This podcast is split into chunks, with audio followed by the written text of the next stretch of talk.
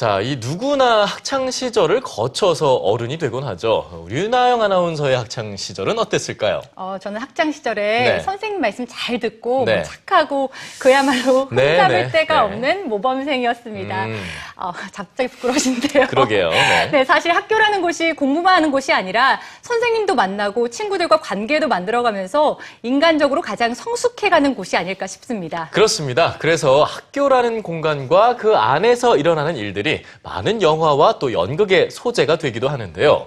문화공감, 오늘은 학교 이야기를 다룬 작품을 소개해드립니다. 윤정원 문화캐스터입니다.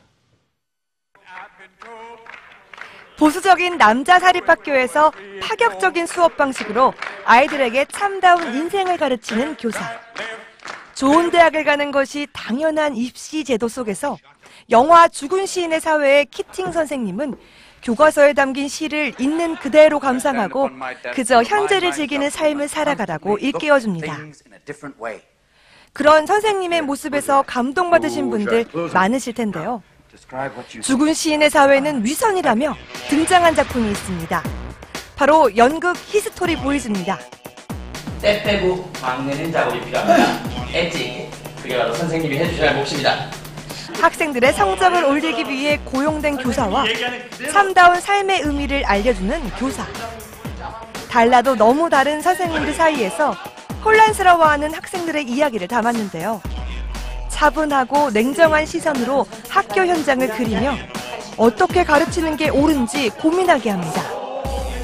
학교라는 공간이 어쨌든 음, 공부만 하고 또 무언가를 학습하고 배우는 공간만이 아니라 어린 시절에 어떤 인격이 형성되고 사회성이 만들어지고 그런 공간이라고 생각하거든요.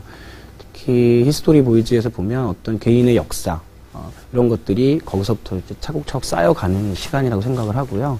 So I'll thank you if no one mentions Oxford or Cambridge. 히스토리 보이즈는 영국의 유명 극작가 앨런 베넷의 작품입니다.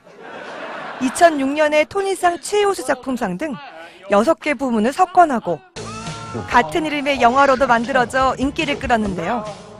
국내에서는 이번이 초연입니다. 원작의 느낌을 살리기 위해 연출가와 배우들은 수험생이 되어 연극에 인용되는 시, 희곡, 역사를 공부했습니다.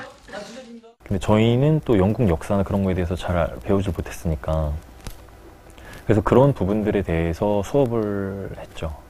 영문학 박사님이 오셔서 이 시에 관해서 뭐 오든 키플링 뭐 그런 시인들과 그 시에 관해서 여러 가지 수업을 해주시고 영국의 교육 현실이 우리의 모습과 똑같지는 않지만 우리의 학교 교육의 문제점을 곰곰이 돌아볼 수 있는 기회를 제공합니다.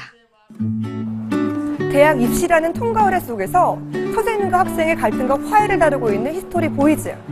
경쟁에 치이고 스트레스에 눌린 학교 생활 속에서 연극은 진정한 교육의 의미는 무엇인지 되묻고 있습니다. 문화공감 윤정원입니다.